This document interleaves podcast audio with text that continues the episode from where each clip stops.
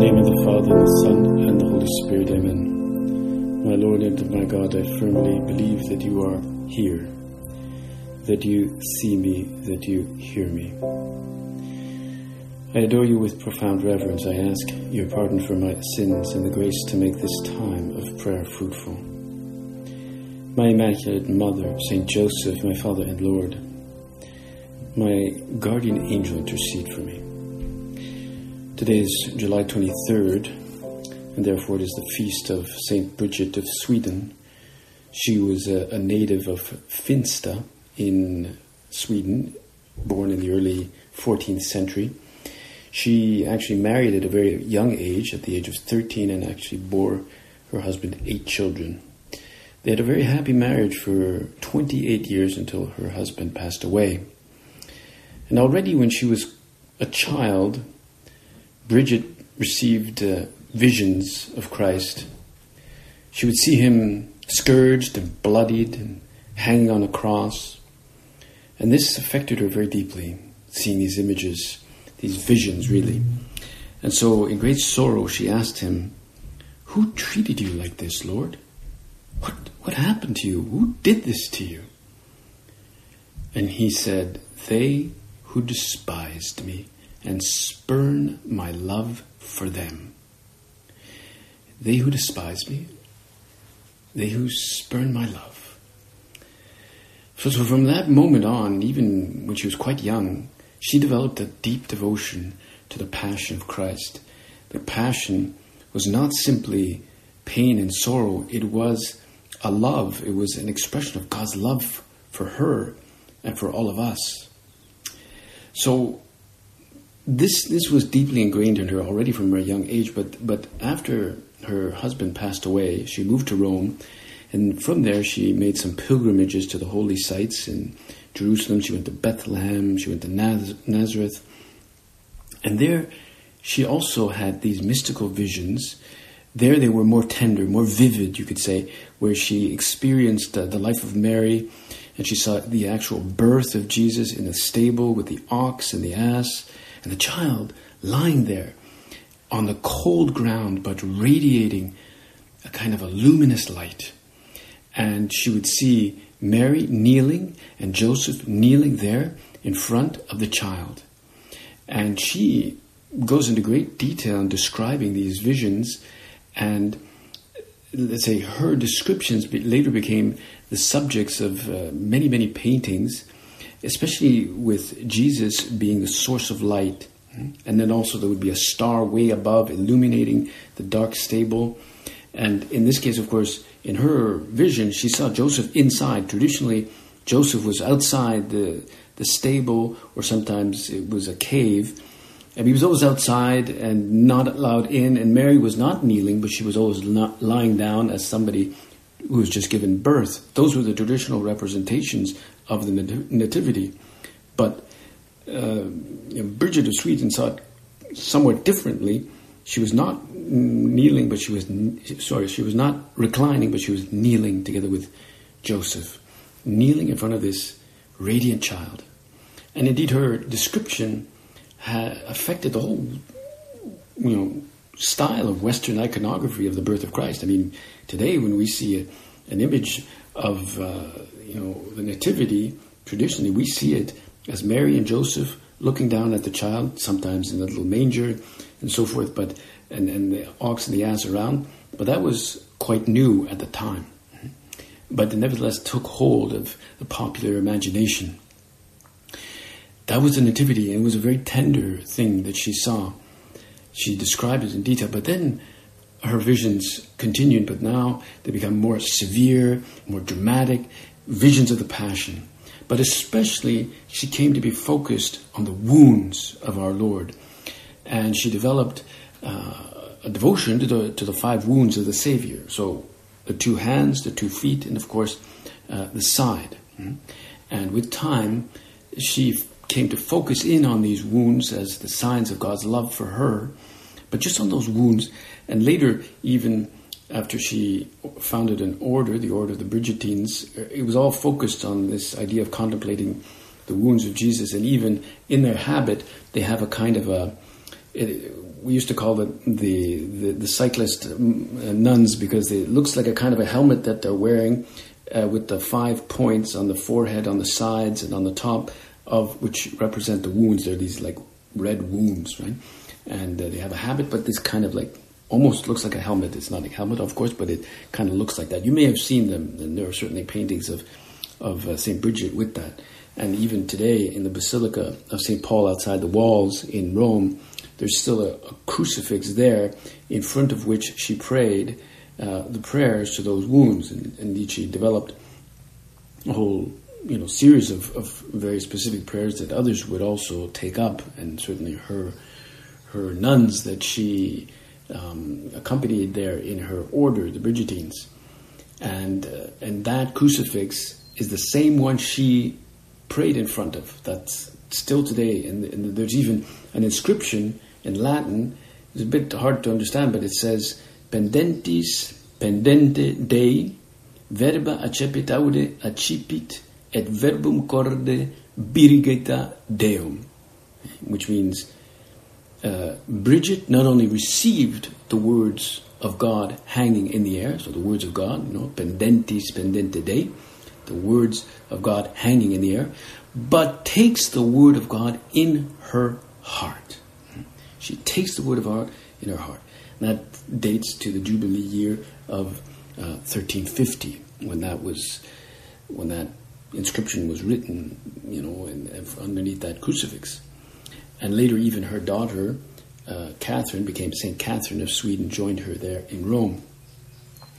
Uh, but uh, both lives, Saint Saint Catherine of Sweden and Saint Bridget of Sweden, became very fruitful due to the contemplation of the cross, in particular the wounds of our Lord uh, and, and these are these are wounds that don't heal, that seem to hurt, that seem to make the Lord wince in pain.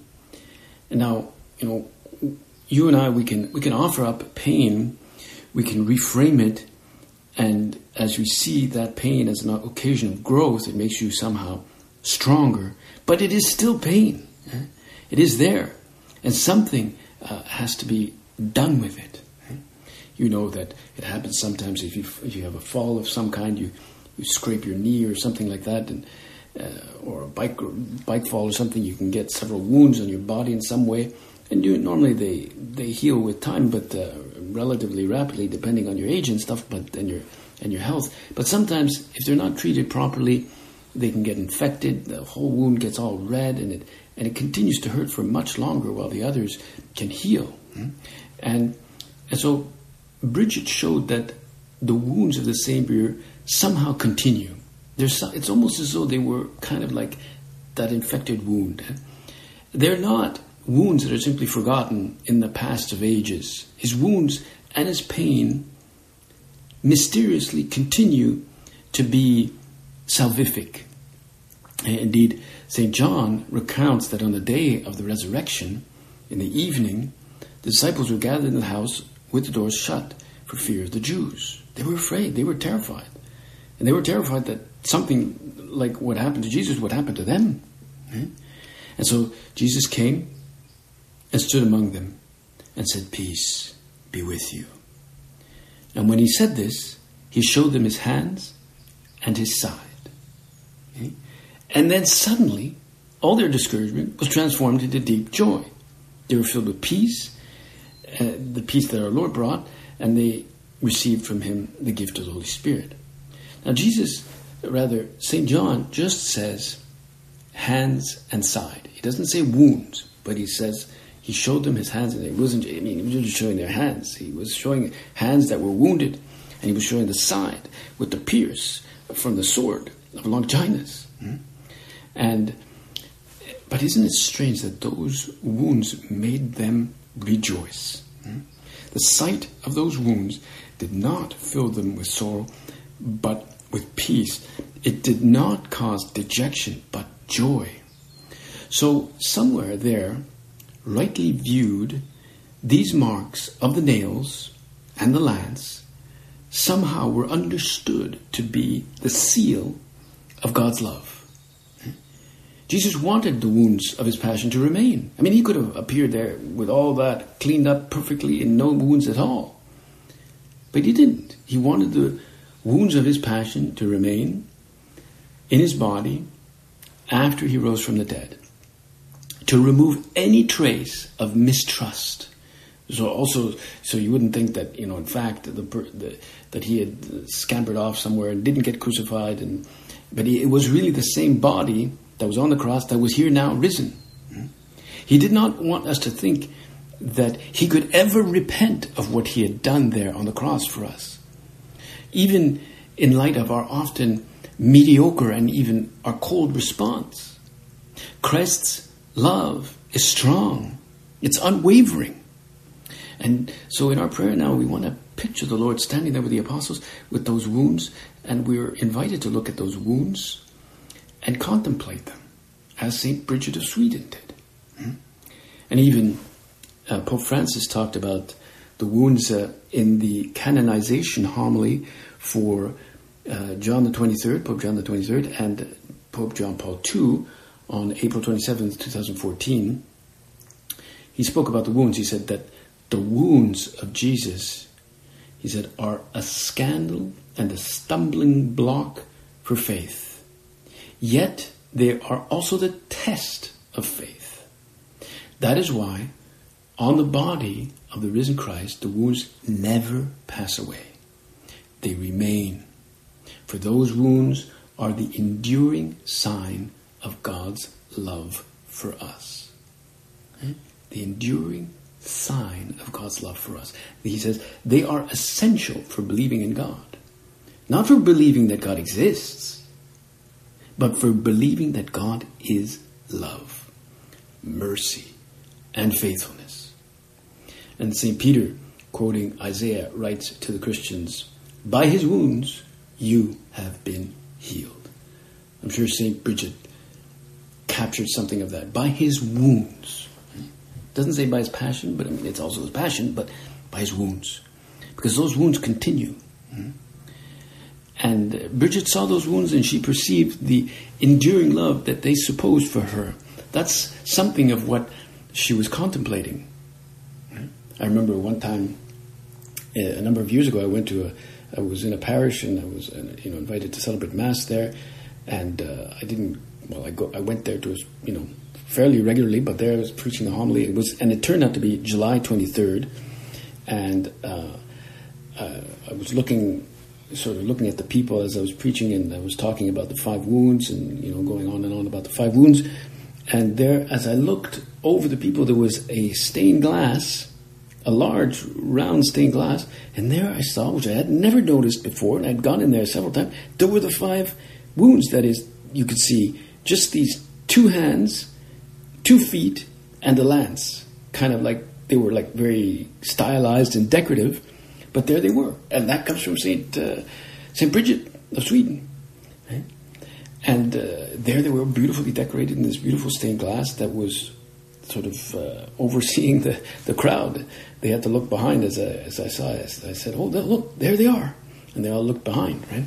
And uh, and of course we know that since they are enduring sign of God's love, those wounds did not weigh her down. They were like a proof. They were they were like a seal. Hmm? And of course, from his pierced heart flows the gift of the Holy Spirit, and our our Lord's wounds are a sure refuge for us. Mm-hmm. And so let us ask our Lord now to help us discover something about those wounds, about the meaning of that passion, and ultimately, of course, about God's love for us. Hmm? If we do this, we can we can discover practically like a new Mediterranean, like a new ocean of meaning in our interior life. Hmm?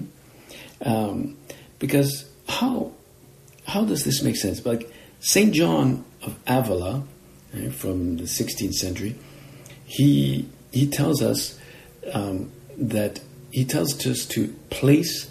He says, place yourself in the wounds of Christ.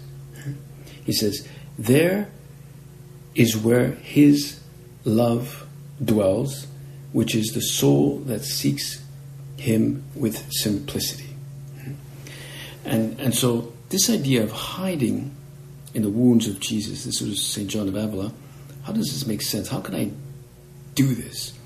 Well, St. Josemaria also picked up on this, and he had recourse to this as well in some of his intimate notes that he wrote, these, these, these, notebooks that he would keep of his interior life that he wrote in 1933. He wrote there too, place, I place myself each day in a wound of my Jesus. Eh? I, I have to say, you have to reflect on this. What does that mean to place yourself in the wound of Jesus? Well, when he wrote this um, in 1933, but a better understanding comes a little bit later in 1938 uh, when he was in uh, very harsh and difficult circumstances in the Civil War, when he was in Burgos in Spain, which has that beautiful cathedral there that he would bring the students to to show them the beautiful gargoyles uh, up and the statues that were, were sculpted so beautifully, but at a distance that nobody could see from the ground. In other words, that these these artists from the Middle Ages made these things uh, really in front of God, despite the fact that nobody could actually see the detail and, and the refined uh, you know, approach to which they did these beautiful uh, gargoyles way up in the towers, un, you know, unseen from from pedestrians below. But in in the Civil War, he he was there in Burgos, and everybody, all his followers, all the people that were close to him were dispersed. He, he had no news from many people, no news from his mother or his sister. Things were pretty tense. And it was that time also that he was doing his research for his thesis, his doctoral thesis, uh, on a monastery there called La Abadesa de las Huelgas. And there in the cloister, in the dark recesses of the hallways, perhaps somewhere around there he found an old crucifix. And as he looked upon that old crucifix, I'm not sure if it was on a wall or exactly where, but he received a special light from God, much like uh, St. Bridget did. And that light he described as a new Mediterranean. And that, that expression, a new Mediterranean, is, I suppose is a very Spanish expression, but it's like a new, it's a new light, that like a shows you like a, a, huge new ocean is open to you. Right, is really what he was saying. So, so uh, on that occasion, just upon seeing that crucifix, he wrote a letter to one of his um, one of his followers, uh, a young medical doctor, whose name was Juan Jimenez Vargas. He wrote this and he described what he saw. This is 1938. He said, "Dear Juanito." This morning, on the way to Las Huelgas Monastery, to do my prayer, I discovered a new Mediterranean, the holy wound of our Lord's right hand. There I was all day long kissing and adoring. How truly lovable is our God's sacred humanity. Pray that He grant me His true love to completely purify all my other affections. It's not enough to say, hard on the cross if one's if if one of Christ's wounds cleans, heals, soothes, strengthens, kindles, and enraptures, what wouldn't the five do as they lie open there on the cross? Hard on the cross. Oh my Jesus, what more could I ask for? I realize that if I continue contemplating in this way, St. Joseph, my father and Lord, is the one who led me there after I asked him to enkindle me. I'll end up crazier than ever. Try it yourself, he said. Try it yourself. So he was inviting Juan Jimenez Vargas to try it himself, to try also this contemplation of the sacred wounds. But he would go one at a time. And so, what happened there? Well, he somehow grasped more deeply the redemptive love shown by those wounds and realized that the best way to respond to such great love was was not a matter of what he could quote unquote do, but rather of placing himself in, in Christ's wounded hand, contemplating it and allowing himself to be completely overcome by this love. Because we often think, you know, our values and all the things we can do, the other things, the things we can undertake, and uh, maybe the acts we do, even the prayers that we do, and you know the readings, or you know, the, like the doing, you know, activism. We do do many things, and uh, we keep very busy, and uh, we, you know, but he's he's more less into doing, more into contemplating. And in those days, our father, St. Josemaria, had read stories of a certain Jesuit, an Irish Jesuit by the name of Father William Doyle, who was killed in the First World War, but who was known for the many acts of heroic virtue and also just his service as a chaplain in the front. And he was known to have ministered right to the wounded soldiers. I mean, risking his life and uh, and and. Uh, he had read some of his, di- I think his diaries or something. Like he's the guy, William Doyle. He's the guy who talked about the butter tragedy. Like he would, he would when he would have breakfast. You know, some days he would have butter on his toast, and other days he wouldn't. Right, like as a mortification. Right, and uh, and it was called the butter tragedies. Today I had to, you know, I, I, didn't have butter. Another day I did. You know, because I guess he liked butter. I don't know, but uh, but Saint Josemaria seeing this heroic example of this priest on the front lines, like in action, like, you know, bullets flying and soldiers screaming and him anointing them as they die. I mean, that's like, whoa, this is like, this is like Hollywood material, right? But he envied this approach, but realized that his path was something more of a contemplative, that is, with those wounds. The wounds of Jesus he said, are a perennial reminder of his love, which went to the extreme of the sacrifice on, the cross. God never repents of his love for us. And therefore, he said that the contemplation of, of his love is, is, a, is a source and a font of, of hope for us. And this is what our Lord wants to sow in our heart these days.